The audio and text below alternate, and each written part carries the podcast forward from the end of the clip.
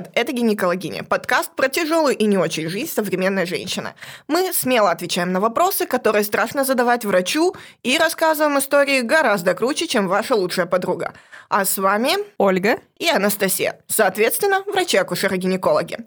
И сегодня мы поговорим с вами о сексуальной жизни во время и после онкологии. И сегодня с нами об этом поговорит Полина Шила, врач-онколог, программный директор Высшей школы онкологии и она не только моя однокурсница, но входит в топ-30 самых перспективных россиян до 30. Привет, Полина. Привет. Всем привет. На самом деле, на разговор про такую достаточно, ну, на мой взгляд, не очень популярную тему меня сподвигла моя пациентка. Она пришла ко мне, в принципе, только на биопсию шейки матки, и пока я писала протокол, я задала ей вопрос. Как дела? Она говорит, ну вот, Тамоксифен я принимаю, то принимаю, на обследование хожу, теперь вот нашли там кисту яичника. Я говорю, ну это понятно, а дела у вас как? Как муж, как дети, как работа, как еще что-то. И тут выяснилось, что с мужем, в принципе, пять лет никакой сексуальной жизни не было, потому что ну, не удалили молочную железу, а это значит, все, ты теперь не женщина, и теперь ей очень тяжело себя воспринимать свое тело. Плюс есть достаточно выраженная сухость, плюс ее стали раздражать те вещи, которые раньше бы ее, возможно, не раздражали.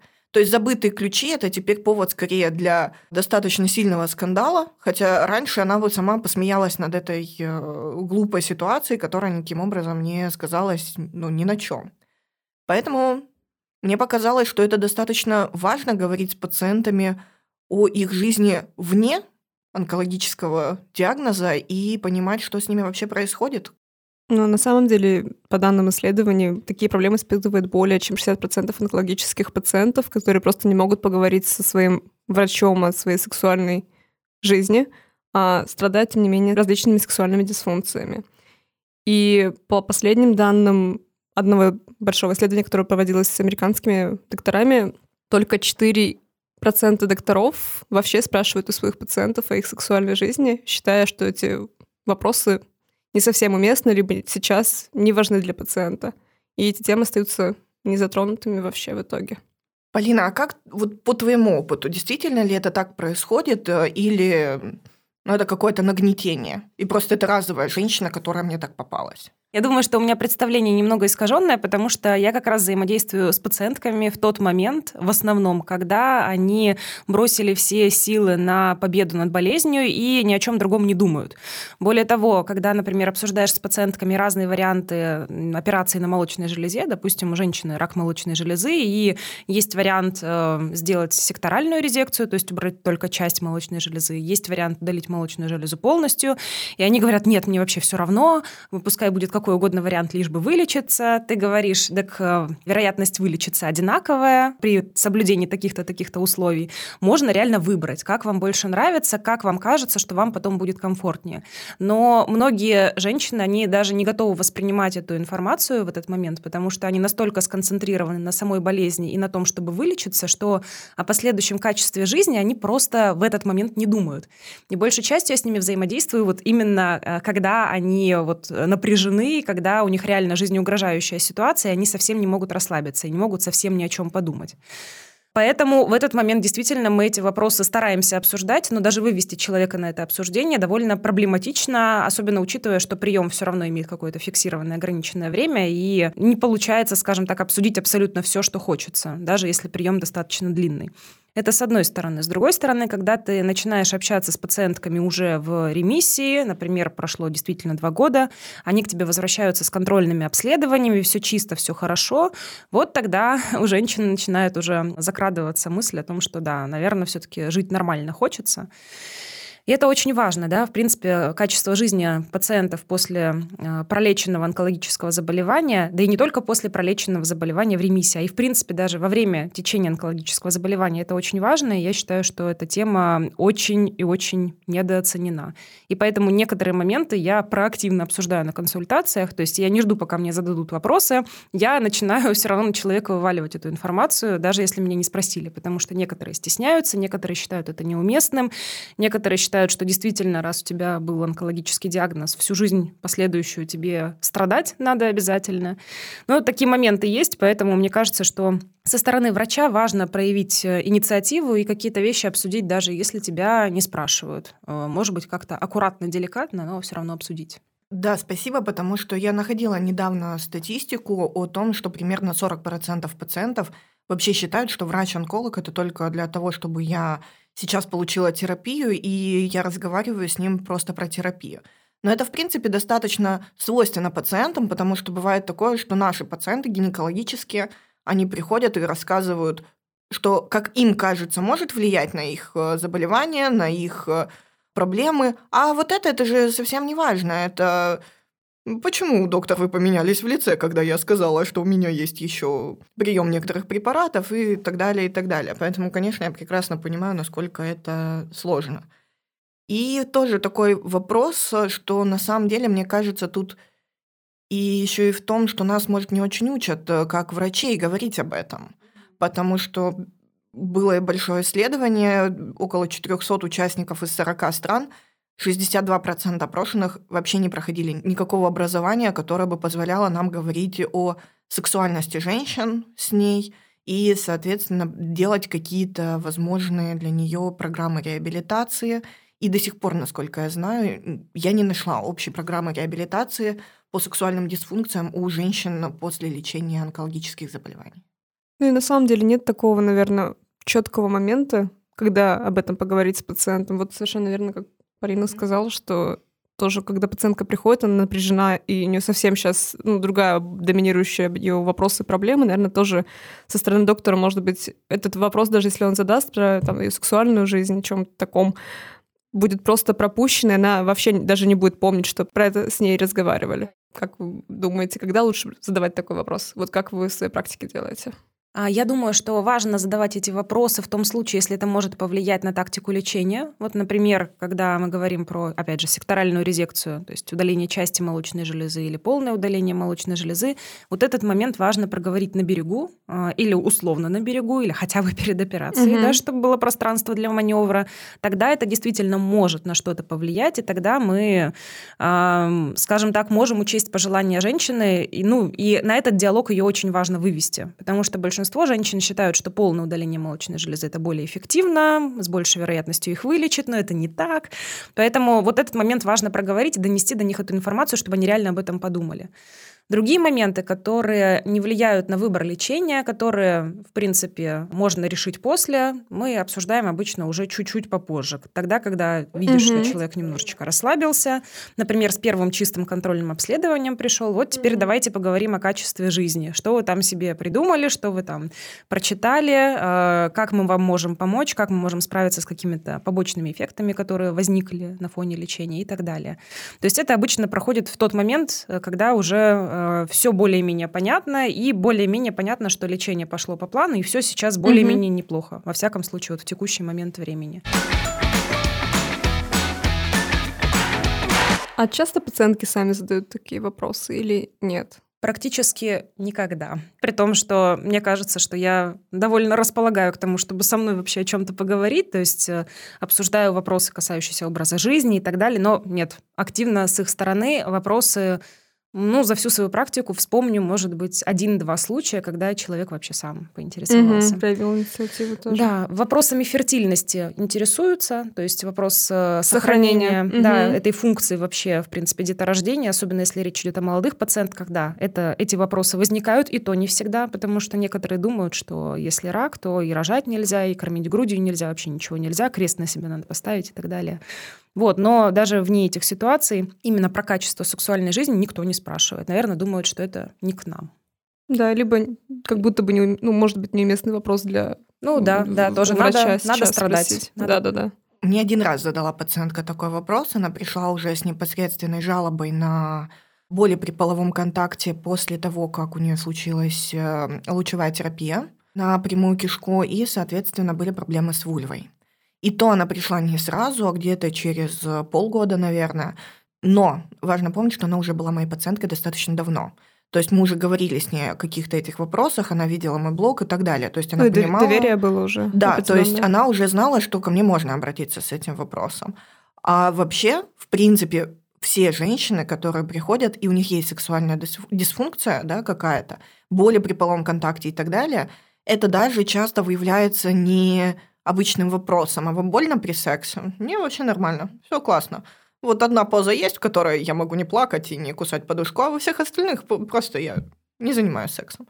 То есть, конечно, в данных случаях это прям большая проблема. И это даже с учетом того, что мы сейчас с вами сидим в Санкт-Петербурге, да, да, работаем да. в хороших достаточно местах, ведем блоги, да, то есть, в принципе, все равно даже какая-то отобранная аудитория к нам приходит на приемы, то есть отобранные пациентки, которые, в принципе, в курсе чего-то вообще. А что говорить про вообще глобальные масштабы этой проблемы? Я думаю, что они еще больше, чем нам кажется. Слушай, а ты используешь какие-то опросники или ты просто стараешься разговаривать? Я стараюсь разговаривать, потому что, честно, нету времени. Ну, то есть даже вот при э, хороших условиях, даже при длинном приеме вот не хватает. То есть я стараюсь задать парочку таких скрининговых вопросов, а как у вас там вообще? А вот если сухость, то есть варианты с этим побороться, а сходите к гинекологу, если вас что-то беспокоит, mm-hmm. чтобы там уже подробнее это обсудить. То есть это происходит вот на таком уровне, и, честно говоря, до опросников у меня руки просто не доходят. Наверное, это неправильно, но вот никак не получается, не влезает уже в повестку. Ну, я тебя прекрасно понимаю, потому что обычно, даже учитывая, что мой прием час, и мы можем заниматься этой проблемой, бывает такое, что сбор анамнеза занимает минут 45. Когда пациентка плачет, рассказывает, что происходит, и, конечно, в такой ситуации сказать, заполните просто опросничек и до свидания, это не получается. Но иногда опросник играет, я обычно даю его на дом, потому что он достаточно большой, опросник FCFI, но тут есть маленькая проблема. А, бывают ситуации, когда именно этот опросник позволяет выявить эм, сексуальную дисфункцию еще до того момента, как только она его начинает заполнять. Я не могу заполнить этот опросник. Почему? А у меня полгода секса не было, поэтому мне не больно. Но ну, до а... этого девушка говорила, что у нее все нормально с сексуальной жизнью, тем да. не менее. То есть этот триггер сработал только когда ей дали в руки непосредственно опросник, там были какие-то более детальные вопросы, она вот тогда только смогла раскрыться и сказать про свою проблему. Ну да, нет сексуальной жизни, нет проблем. Да. Да.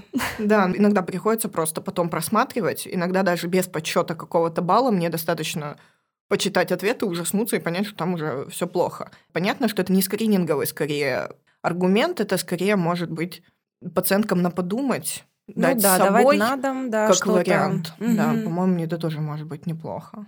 Ну, вообще можно, да, что-то подобное, потому что, например, э, про эмоциональное состояние я опросниками пользуюсь достаточно активно, то есть потому что скрининг депрессии у онкологических пациентов, в том числе в ремиссии, или там скрининг тревожных расстройств, это очень важная история, и иногда она требует и медикаментозной поддержки, и похода к психотерапевту. И, в принципе, э, проблема онкопациента в ремиссии или не в ремиссии, да, тут тоже важно говорить, что мы не только про пациентов в ремиссии, наверное, говорим, а и про пациентов, которые проходят активное какое-то лечение, потому что ну, сейчас с этим достаточно часто можно жить достаточно долго, и качество жизни на протяжении лечения онкологического диагноза это тоже очень важно. Вот. И, наверное, да, эта проблема недооценена. И да, наверное, надо очень активно сотрясать воздух этим всем для того, чтобы это вошло в какую-то рутинную практику. Потому что, в принципе, я, наверное, а, среди коллег не встречала а, тех, кто вот кроме каких-то скрининговых вопросов, хорошо, если они хотя бы есть, а, куда-то поглубже копал и просто кроме рекомендации обращения к гинекологу что-то еще отдельное советовал. Ну, это понятно, потому что все равно невозможно все объять за один прием. Это просто невозможно. И бывает, ты борешься с какой-то проблемой, и иногда забываешь просто о том, что человек может при этом еще и как-то плохо жить потому что сейчас немножко другие приоритеты. А скажи, пожалуйста, может, ты замечала, какие онкологические заболевания больше влияют на какую-то сексуальность, а какие все-таки в меньшей степени? Ну, здесь можно, наверное, поделить это на два больших блока. То есть есть а, методы лечения, которые напрямую влияют на а, репродуктивные органы, так или иначе. Да? То есть есть операции, при которых а, удаляются какие-то органы в малом тазу. Есть лучевая терапия, которая может вызывать вагинит и, в принципе, полное нежелание касаться вообще органов малого таза каким-то образом, потому что там просто все банально воспалено, болит, а потом там еще фиброз по типу рубцовой ткани, что-то образуется образуются, и какие-то долгоиграющие проблемы, которые, конечно же, могут влиять на сексуальность. А есть э, э, операции вот по поводу того же рака молочной железы, которые не влияют напрямую на э, органы, которые собственно, как-то задействованы во время непосредственно секса, но а, органы, которые влияют на восприятие женщины а, себя как сексуального объекта, к сожалению. И это не только молочная железа, это, в принципе, любые операции, любые шрамы на теле женщины, все воспринимают их по-разному, и некоторым максимально некомфортно иметь вообще какие-то а, следы воздействия. Поэтому я думаю, что вообще любой онкологический диагноз может на это влиять, особенно если во время лечения этого заболевания необходимо проходить химиотерапию. Химиотерапия влияет на сексуальную функцию. А, Все, что влияет на фертильность, а, химиопрепараты могут вызывать временную или стойкую менопаузу раньше времени, и это тоже может влиять на сексуальность. И я думаю, что, в принципе, любой онкологический диагноз. Но больше всего, конечно, на то, что связано с внешним видом и восприятием себя, и то, что связано с органами малого таза, операции какие-то, лучевая терапия и любые, любые варианты лекарственной терапии, которые тоже на это все влияют. Поэтому очень многогранная, обширная проблема, и, наверное, любой диагноз с этим связан. Мне кажется, это очень неплохо было показано в фильме «Отчаянные домохозяйки», когда Линет э, Скава болела лимфомой, по-моему, если не изменяет память, и у нее выпали волосы от химиотерапии, и какие у них были проблемы в сексуальной жизни с мужем, когда они сначала то меняли миллион париков, то потом э, она уже психанула, сказала, я это я, и люби меня такой, какая я есть. Ну, в «Сексе в большом городе», когда у Саманты был рак молочной железы как раз-таки, ну, там, наоборот, показана такая красивая история, как ее поддержал ее мужчина на тот момент. И они героически преодолевали вместе. Ну, у них там были сексуальные отношения. Это хороший пример в этом плане. Да, мне кажется, здесь очень важен уровень какой-то рефлексии, потому что если ты и вне онкологического диагноза там, не можешь об этом спокойно поговорить, не знаешь, что у тебя есть сексуальные проблемы, не имеешь поддерживающего окружения, или партнер тоже поддерживает тебя недостаточно, или там вы как-то не так взаимодействуете. Ну, откуда взяться вот этой рефлексии и вот этому полному взаимопониманию, когда уже появился онкологический диагноз? Я думаю, что онкологический диагноз, он не то чтобы сильно укрепляет взаимоотношения, а наоборот обнажает э, какие-то серьезные проблемы, которые раньше замалчивались, были незамеченными и так далее. Поэтому думаю, что думаю, что да, здесь просвет, сам просвет работает и так далее. Ну да, если секс-просвет не работает в общем, почему он должен работать у пациентов с определенными заболеваниями? Да, Это, естественно, да. не так, конечно. Я нашла еще такую интересную статью сегодня, что, в принципе, статистика действительно достаточно похожа. То есть, если сравнивать пациентов с различными онкологическими заболеваниями, но у них может меняться немножечко структура сексуальных дисфункций, если мы посмотрим потому что мы такие молодцы, говорим про сексуальные дисфункции, но при этом мы не говорим, что это вообще такое, да? Да. Ну, чтобы было всем очень интересно и понятно. Интрига в конце. А, что на самом деле наиболее распространенными проблемами у женщин с раком являются потеря желания самого секса, это около 39%, есть трудности с ощущением возбуждения и удовольствия, это 21%, и проблемы с оргазмом. То есть боли при половом контакте и сухость влагалища встречаются даже реже, чем то, что, казалось бы, ну, подумаешь, просто не хочется секса, да, что это может быть действительно проблемой. Но при этом у пациенток, которые подверглись, скажем так, гинекологическому раку, у них немножко другая структура, потому что это внедрение именно в женские половые органы, в репродуктивные органы, которые непосредственно связаны с сексом. И у них действительно Э, расстройство сексуального интереса, возбуждения у 70%, но при этом боль и в принципе, невозможность, чтобы половой член вошел во влагалище, это около 60% пациенток.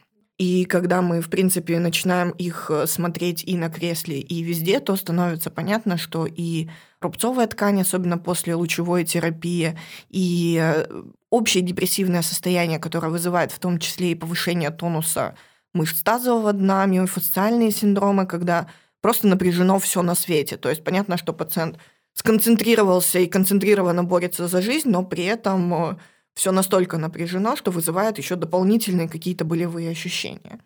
Ну и плюс, конечно, сухость, и куда без нее, к сожалению, большому. И вот тут, мне кажется, очень важно сказать и важно спросить, потому что очень часто мне кажется, что у онкологов есть такая же аналогия, как у нас акушеров-гинекологов с беременными. Их все боятся. Ну, страшно же, мало ли Да, что может быть, да, конечно. Все боятся, да, как бы чего не вышло, да. Ага, вот если онколог не напишет, что вам можно... Напишите справочку, да. Да. Какая самая дурная справочка была в твоей жизни? Ой, у меня их много, потому что у меня это целая отдельная категория пациентов. Это как есть, э, упомяну имя в СУЕ, да, есть э, эндокринологи, которые отменологи, да, которые отменяют какие-то назначенные э, не по показаниям эндокринологические препараты, а я онколог-разрешолог, да. А, ну, то есть э, это тоже фраза, которую я прям пишу женщине, даже если она меня не спрашивает, и не только женщине, на самом деле. Пишу, ограничений по образу жизни и питанию нет. Ограничению по таким-то, таким-то, таким-то процедурам нет. Э, И потом говорю, вы эту бумажечку заламинируете и носите с собой везде, да, потому что реально тоже имеет отношение к сексуальности, вплоть до того, что женщина приходит в косметологическую клинику, хочет сделать себе там на лице что-нибудь, э, лазерная шлифовка или биоревитализация, которую ей можно, а, и а, ей дают стандартный опросник на входе, а, есть ли вот эти вот, вот эти вот заболевания. Там онкологические заболевания, она ставит галочку, все, не будет у нее никакой биоревитализации, пока не будет справочки от онколога. Да, поэтому справочки эти пишу э, на регулярной основе. Ну вот э, был один случай, э, заходит ко мне в кабинет девушка просто какой-то невероятной красоты, потом смотрю, ей 36 лет, я еще больше в шоке, потому что она выглядит на 22 максимум. Девушка просто идеальная, стройная, с идеальной фигурой, она говорит, мне не разрешают делать LPG-массаж. Я на нее смотрю, ну, ладно, да. Это завистники. Да, да, да, да, да. Ну, как бы ладно, да. А, В общем, да, девушки не делают э, LPG-массаж и никакой не делают. Э, Выясняем, почему не делают. Выясняется, что у нее была интраэпителиальная неоплазия шейки матки, ЦИН-2. А, Да.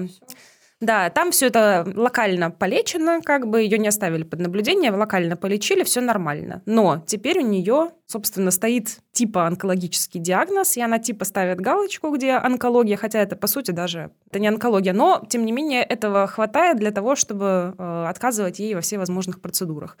Ну, естественно, да, я ей написала справочку, что вообще ЦИН-2 это не онкология. Э, Написала справочку, что э, процедура двоеточие перечислила все, чем она пользуется, что ей это все не противопоказано. Ну и, в принципе, да, я достаточно регулярно это делаю.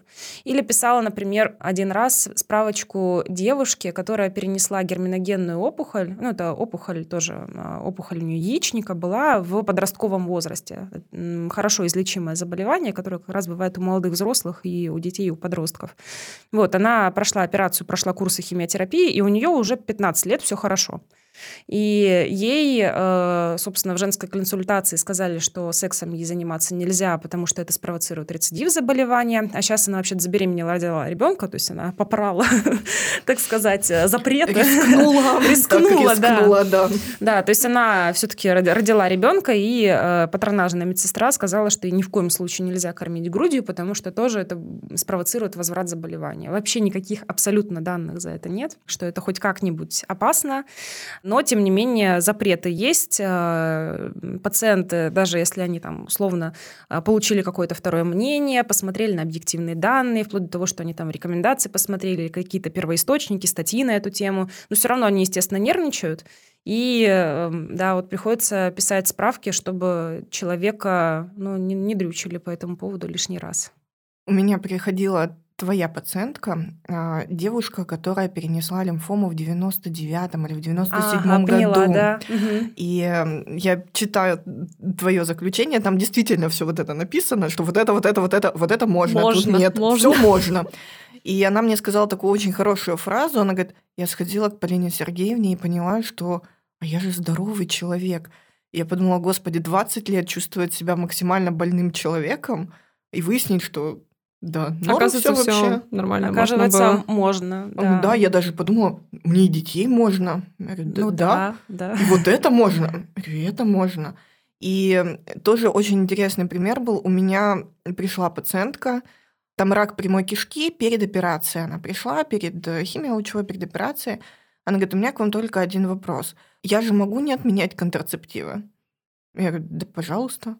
Их точно можно? Я говорю, ну да. Но я сказала, что я не буду отменять, но мне их попытались отменить. Я говорю, нет, не нужно. Я говорю, у вас же не Рак шейки, не шейки матки можно, все Да, спокойно. да, да, да, рак А, не рак молочной железы, не рак эндометрия, не гормонозависимый рак. То есть мы можем спокойно все это делать.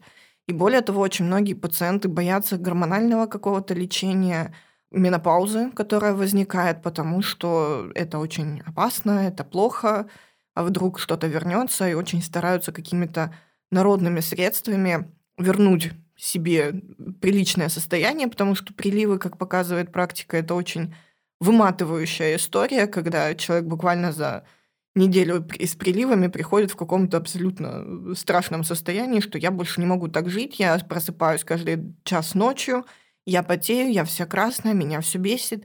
И в итоге, когда ты видишь, что на гормональной терапии, насколько хорошо она уходит в ремиссию, и бывает очень жалко, когда ты понимаешь, что человек мучился очень много времени и не получал эту помощь. Мгм, да, да. Ну, опять-таки, э, недооцененная проблема, к сожалению. Кстати, мы сейчас с вами находимся на подкасте «Гинекологиня», который меня любезно позвали. Я очень рада быть здесь и общаться с коллегами об очень важной проблеме, о сексуальной дисфункции. Ставьте лайки, подписывайтесь или что там нужно ставить. В общем, всех ждем. Да, Welcome. Спасибо. Да, у кого есть э, какие-то истории на эту тему, пожалуйста, вы можете отправлять их в наш телеграм-бот гинекологини, он одноименный. И, соответственно, мы будем их зачитывать, возможно, в следующих выпусках. И отвечать. и отвечать обязательно на ваши вопросы. А всякие веселые плюшки и то, что не войдет в основной подкаст, будет у нас на, телеграм-канале. не поверите, тоже гинекологине. Вот оно как и бывает. Один из самых частых вопросов на форумах от женщин. Есть ли опасность э, занятия сексом для партнера? Если я прохожу химиотерапию, либо лучевое лечение. На самом деле, как бы вы ответили на этот вопрос? Да, на самом деле, вообще мне, во-первых, прямо ре- респект за форум, потому что, мне кажется, это очень классная идея, чтобы реально понять, что беспокоит пациентов, посидеть на специальных форумах. Это просто кладезь информации. Это вообще прямо супер. Очень рада, что мы прямо в одном направлении думаем. Ну нет, это безопасно, потому что... А, а- а что Но это не только в Рос- произойти? на российских форумах. Это, между прочим, самый частый вопрос на американских форумах. Могу ли я как-то сделать плохо, зарядить здоровье своему партнеру? Это вот первый самый топ-5. И второе, могу ли я заниматься сексом вообще? И как скоро я могу заниматься сексом, если я прохожу химию либо лучевую терапию? Ну да, сексом, если ничего не беспокоит, можно заниматься когда угодно. А Если ничего не беспокоит, если что-то беспокоит, э, это надо корректировать и потом заниматься сексом, чтобы не получить неприятный опыт, который потом повлияет на сексуальность.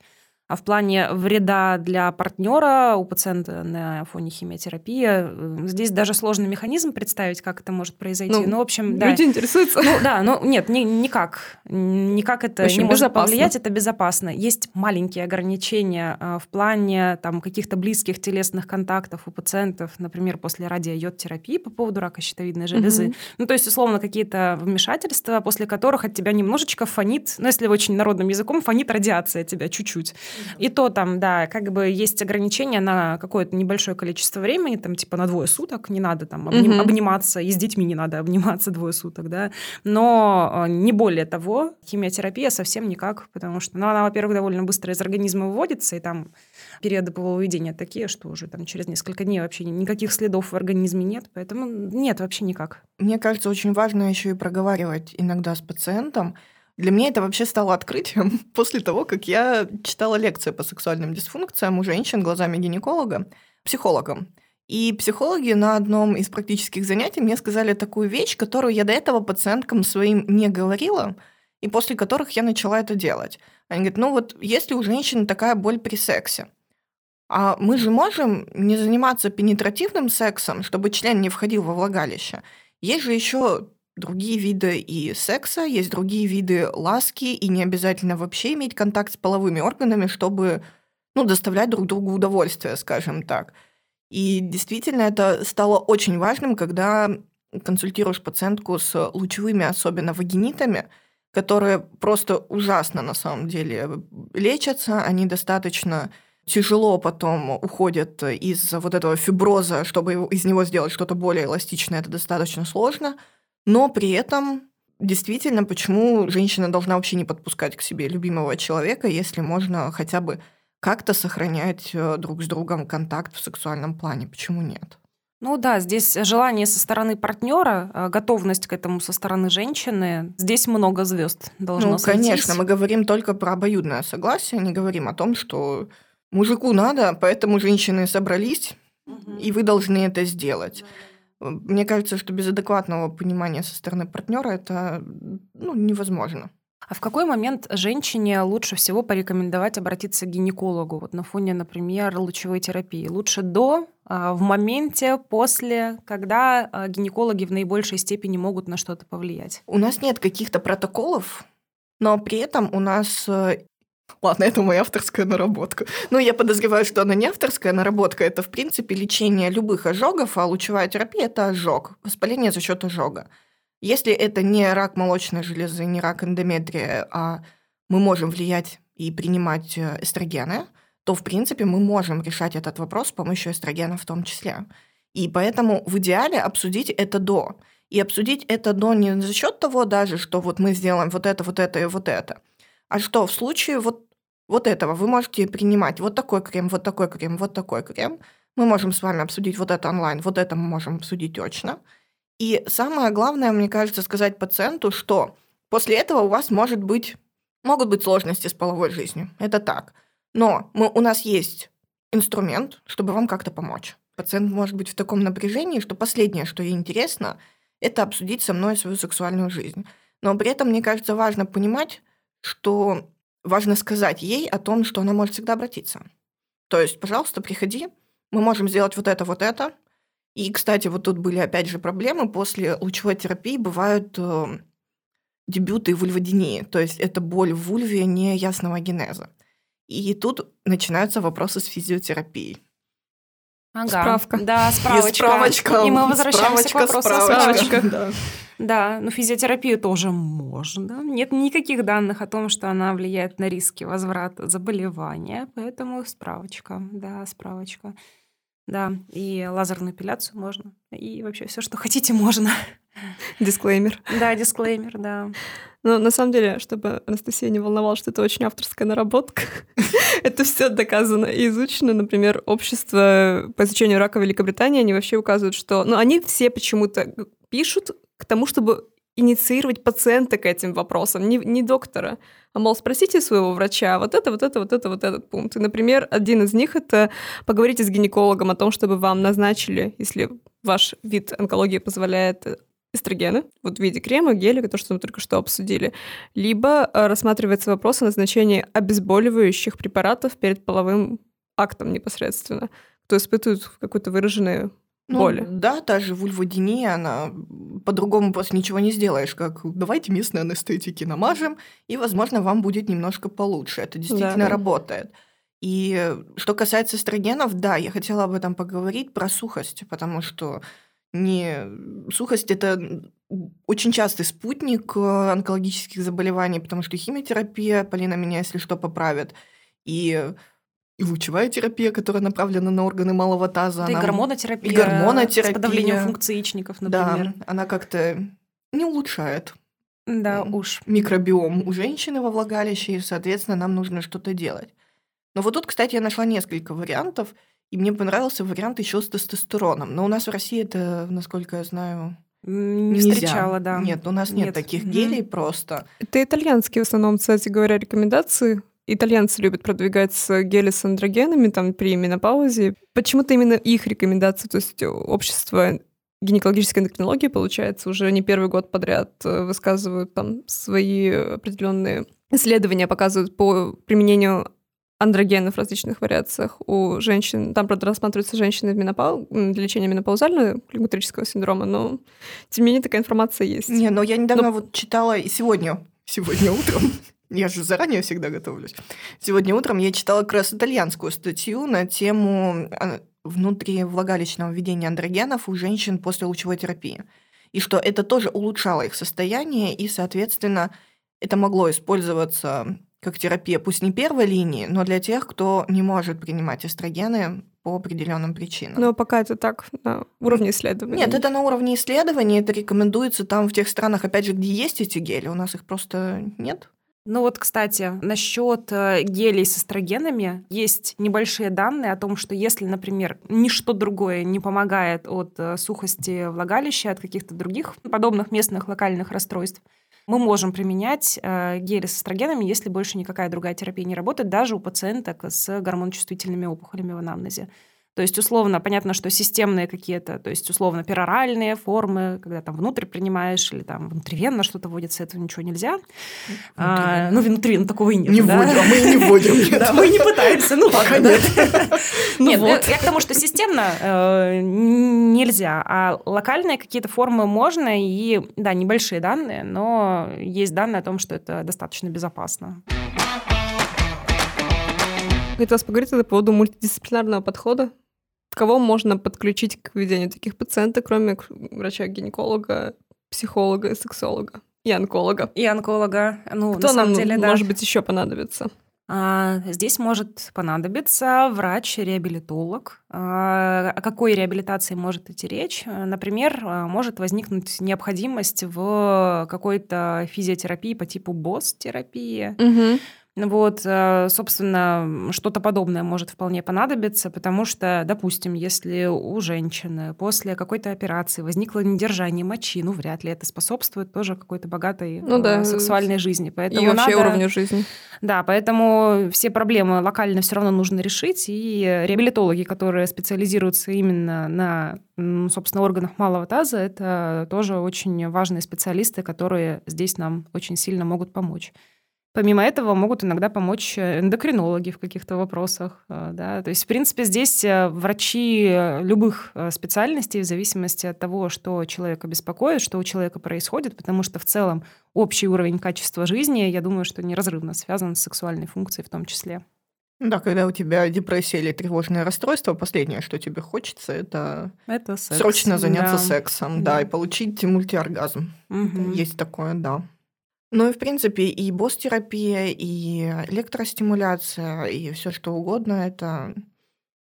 Справочку, пожалуйста, нам напишите. Да, справочка. Но это реально на большом потоке делается. Вот, в принципе, с чем я сталкиваюсь, с тем, что э, какие-то процедуры, какие-то манипуляции э, за рубежом в загнивающих странах, скажем так, они там входят в программы реабилитации, да, то есть это активно используется у пациенток, а у нас не очень активно. И здесь, э, собственно, надо знать, на какие данные операция, да, справочку ты пишешь, ну, ты, честно говоря, пишешь ее на свой страх и риск, ну, и немножечко себя подставляешь, потому что все люди разные, и если человек, у которого, например, произойдет возврат заболевания, то есть рецидив, если человек решит, что это произошло из-за физиотерапии, которую ты ему разрешил, э, ну, он, наверное, может начать, э, ну, как минимум писать на тебя жалобы, как максимум что-нибудь еще делать.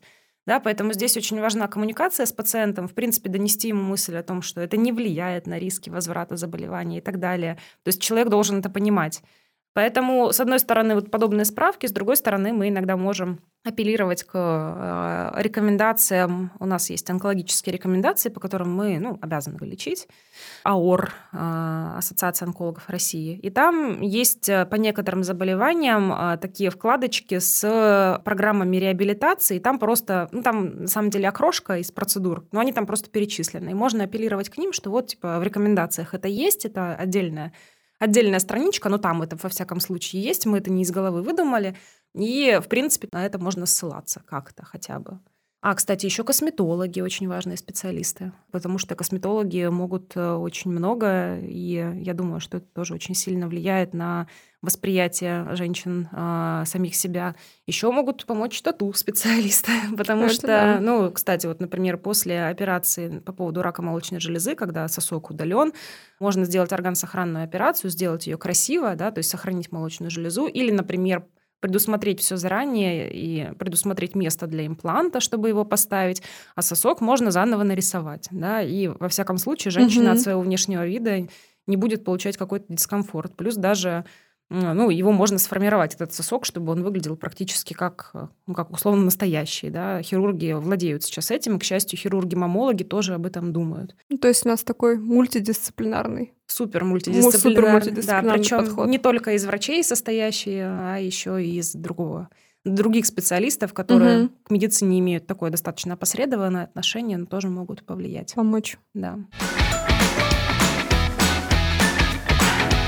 А есть что-то, что прям противопоказано пациентам с онкологическими заболеваниями? Вот кроме, если мы говорим, системные эстрогены для женщин с гормонзависимым заболеванием, да? Мгм. То есть рак молочной железы и, по сути, рак эндометрия. Мгм. Поясню вообще общую сложность этого момента. Публикаций на эту тему не очень много. Нету огромного количества исследований про, не знаю, про баню и сауну, отдельных там каких-то огромных исследований.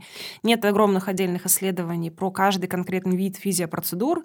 Да, есть просто общее представление о том, что это ну, никак не влияет на риски возврата заболевания. Но есть здравый смысл. О чем говорит нам этот здравый смысл? Ну, наверное, если условно в ноге есть опухоль, саркома в ноге, наверное, массаж ноги делать не надо. Да, вот здравый смысл говорит, что ну не надо этого делать.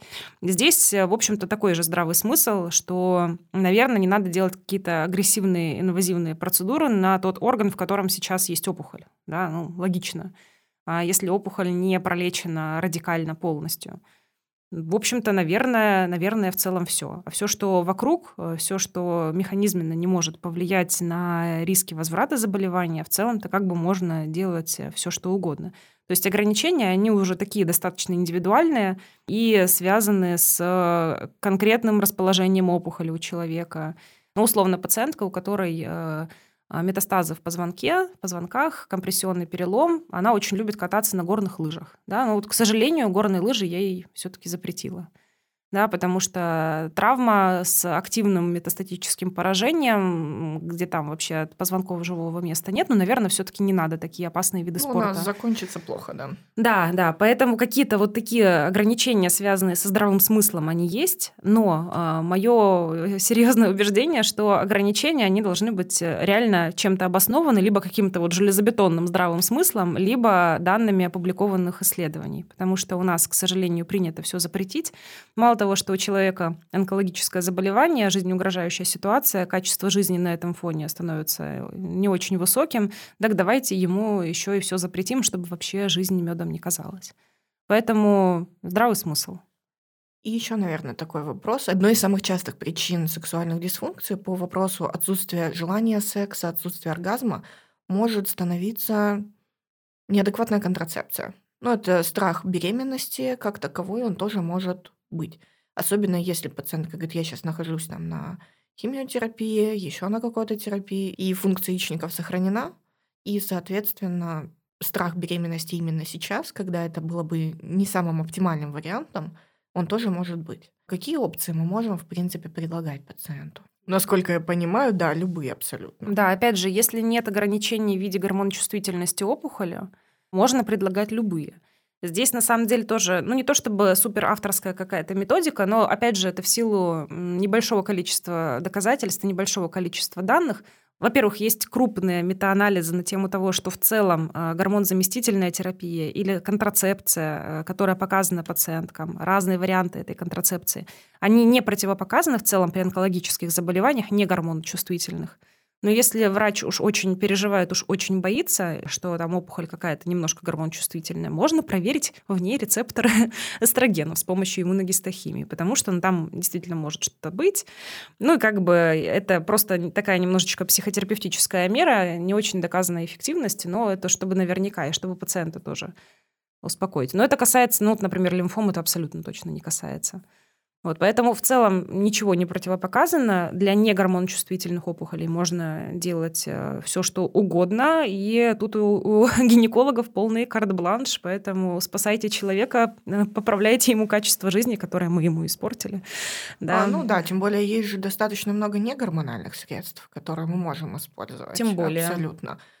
Даже внутриматочная система вполне, почему нет, можно, по крайней мере, попробовать, если действительно есть такая потребность. Не, ну да, здесь уже тоже здравый смысл, но уже здравый смысл онкологический. На самом деле это и так в большинстве случаев смысла не имеет, потому что условно там рак шейки матки, плоскоклеточный, ну не бывает он гормон чувствительным никак. Но это, это просто, опять же, такая психотерапевтическая немножко штука, к которой иногда приходится прибегать для того, чтобы все были точно спокойны.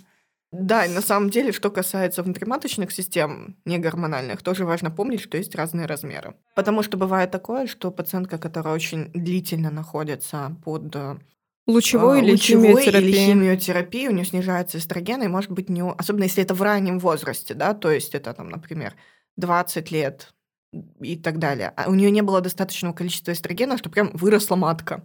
И иногда у нас бывает ситуация, когда у нас один раз прям вообще было не очень красиво, когда спираль в матку просто не помещается. Ну, то есть это прям... Ремарка. Есть определенный размер у спирали, который просто необходимо учесть, получается, перед ее постановкой. Да. И я считаю, что девушка, ну, пациентка про это тоже должна знать. Конечно. Что есть определенные нюансы, если доктор предлагает еще может быть, сказать, давайте уточним пару моментов. То есть об этом тоже можно подумать, и когда говорят, вы знаете, у вас очень маленькая матка, к вам ничего туда не поместится, есть достаточно небольшие спирали, которые мы ставим даже в подростковом возрасте, поэтому тут таких проблем обычно не возникает. С гормональными спиралями мы сейчас чуть более ограничены, а с негормональными там, по-моему, не подобрать вообще очень сложно. Кстати, вы спрашивали про то, что можно и что нельзя пациенткам с гормоночувствительными опухолями в анамнезе. Им нельзя не только э, стандартную гормонзаместительную терапию, ну, то есть понятно, что мы не можем, к сожалению, этим приливы полечить и так далее, но им еще и нежелательно использовать всякие препараты а-ля фитоэстрогены, которые типа имитируют, типа имитируют молекулу эстрогена. Короче, есть, в принципе, публикации на тему того, что это тоже не очень безопасная история, но публикации достаточно стрёмного качества, поэтому здесь тоже можно на эту тему подискутировать. Вижу по вашим лицам желание это сделать. Я ненавижу фитоэстрогены, я честно признаюсь, потому что я считаю, что их вообще нельзя никому. Это очень плохая идея, когда мне нельзя эстрогены, а фитоэстрогены мне офигеть ну, Натуральные травки. Конечно, да. да. Еще по телевизору показывают его целый день. Фитоэстроген такой, такой. А еще классная идея почти у всех. А почему бы не купить сразу три разных и пить их одновременно. Это же просто травки. Ну, у меня такая пациентка будет. с химиотерапиями была, точнее, не у меня, у моей коллеги, когда она решила, что одной химии мало, и надо получать две химии. Она получала две химиотерапии в разных местах. А потом врачи очень сильно удивлялись, почему у нее такие плохие анализы. Да нет, больше не значит лучше. Так в медицине, не надо да, в медицине это так не работает. Да. Да. Дело в том, что еще фитоэстрогены – это БАДы, да. И у нас есть сложности. БАДы никак не проверяются. И учитывая, что были скандалы с одним из БАДов по лечению мужской импотенции, когда у нас выяснилось, что в БАДе Виагры больше, чем в Виагре, и это было очень неловко. Поэтому, когда данные препараты очень хорошо как-то работают, меня это даже чуть-чуть смущает. А точно ли БАД? А, а точно ли а там был ли мальчик? БАД? Да. да, потому что я встречала гиперплазия эндометрия на этом фоне, причем очень выраженные. Естественно, мы же не пользуемся параллельно еще и прогестероном. И нет каких-то данных о их рисках и безопасности. И все говорят о том, что надо-то их назначать так же, как и обычные эстрогены. Но и тут стоит вопрос, а зачем тогда заниматься непонятными дозировками? Ты не знаешь, какую дозу ты даешь женщине. Сегодня в БАДе будет столько, завтра будет столько. Может, там действительно эстрогена больше, чем эстрогена. Надо. В Вообще, да. Ну да, и вот пациенты спрашивают, а можно ли мне БАДы там, для поднятия иммунитета, спрашивают для укрепления здоровья, для всего на свете. Но, опять же, есть э, исследования достаточно крупные про онкологических пациентов, которые принимали на фоне течения заболевания БАДы и не принимали. И кажется, что вроде от БАДов должно быть лучше, ну, пациентам кажется. Но выяснилось, что пациенты живут меньше и хуже на фоне приема БАДов, рецидивы у них чаще. И здесь много моментов может быть, могут быть лекарственные взаимодействия, потому что в БАДе может быть что-то, что взаимодействует с основным лечением и приводит к непредсказуемым эффектам, во-первых. Во-вторых, э, на фоне большого количества принимаемых препаратов пациент может получить токсический гепатит, то есть повреждение печени да, на фоне этого всего. Ну и вообще в целом непредсказуемая, неконтролируемая история, поэтому обычно я в целом скорее против БАДов любых, но если пациенту очень хочется, и ему кажется, что его качество жизни от этого будет очень хорошим, я не смогла его переубедить, я его прошу хотя бы мне показать, что там, чтобы более активно или менее активно начать его переубеждать. Потому что люди везут всякие грибы из Китая, вообще неизвестного происхождения, и всякие авторские рецепты, и чего только не происходит. И это, конечно, большая проблема. Я не помню, помню, ты мне рассказывала про пациентку, когда а, было непонятно, почему у нее такие плохие анализы, почему она так плохо реагирует на терапию, пока не выяснили, что она принимает грипп Чага, по-моему. Да, ну да, это не единственная на самом деле история. Была пациентка, которая с помощью грейпфрута справлялась с тошнотой, а грейпфрут влияет на ферменты печени, влияет, в принципе, на многие препараты. А поэтому это лучше проверять, как препарат, который мы назначаем, взаимодействует с грейпфрутом, потому что можно получить э, э, неожиданные э, эффекты, скажем так. Вот. И такое было, и тошнота на фоне приема кучи БАДов, и токсические гепатиты, и чего мы только не видели на самом деле от этого творчества. Поэтому это тоже момент, который лучше проактивно проговаривать. Это не про онкологическую пациентку, но у меня был очень интересный случай, когда пациентка пришла на прием с жалобами на боли после полового контакта, выраженные спазмы, и гинеколог начал их активно лечить. Ну, прям очень активно лечить. Она принимала около 60 таблеток в день. О, боже. А после этого ее перестали беспокоить э, боли после секса, потому что секса не было, потому что это, в принципе, было очень больно, и у нее очень болел животик каждый день. В итоге, после отмены БАДов, он говорит, мне стало так хорошо. Я подумала, ну, это действительно гениальное лечение. Сначала сделать плохо, а потом сделать, как было до этого. Да, и, да, в да, принципе, да, да. уже так и нормально жить. Да. Поэтому, конечно, БАДы — это очень такая сомнительная чаще всего идея, да. Бывают БАДы, которые мы назначаем, это и препараты железа некоторые могут быть, и фолиевая кислота некоторые. Но я обычно стараюсь пациентам сказать, давайте мы... В аптеке. Лекарства выберем. Да. Да, большая предсказуемость, э, более изучена, и в целом да. хотя бы понятно, что там внутри. Да, потому что когда у тебя от фитоэстрогенов никаких побочек, а от эстрогенов много побочек, то как бы... Закрадываются некие сомнения. Вопросы. да. да, вопросы. Сегодня у нас в гостях была Полина Шила, врач-онколог, и мы с ней говорили о сексуальной а, функции у женщин, сексуальных дисфункциях у женщин после лечения онкологических заболеваний и во время лечения онкологических заболеваний. И до чего мы в итоге договорились. Что очень важно не только врачам, но и пациентам говорить об этом на приеме, это действительно повышает э, доверие между врачом и пациентом, что на самом деле есть опции для того, чтобы помочь женщине с этим справиться. И самое главное, что в принципе пациентам с онкологией после онкологических заболеваний разрешено гораздо больше, чем об этом принято думать.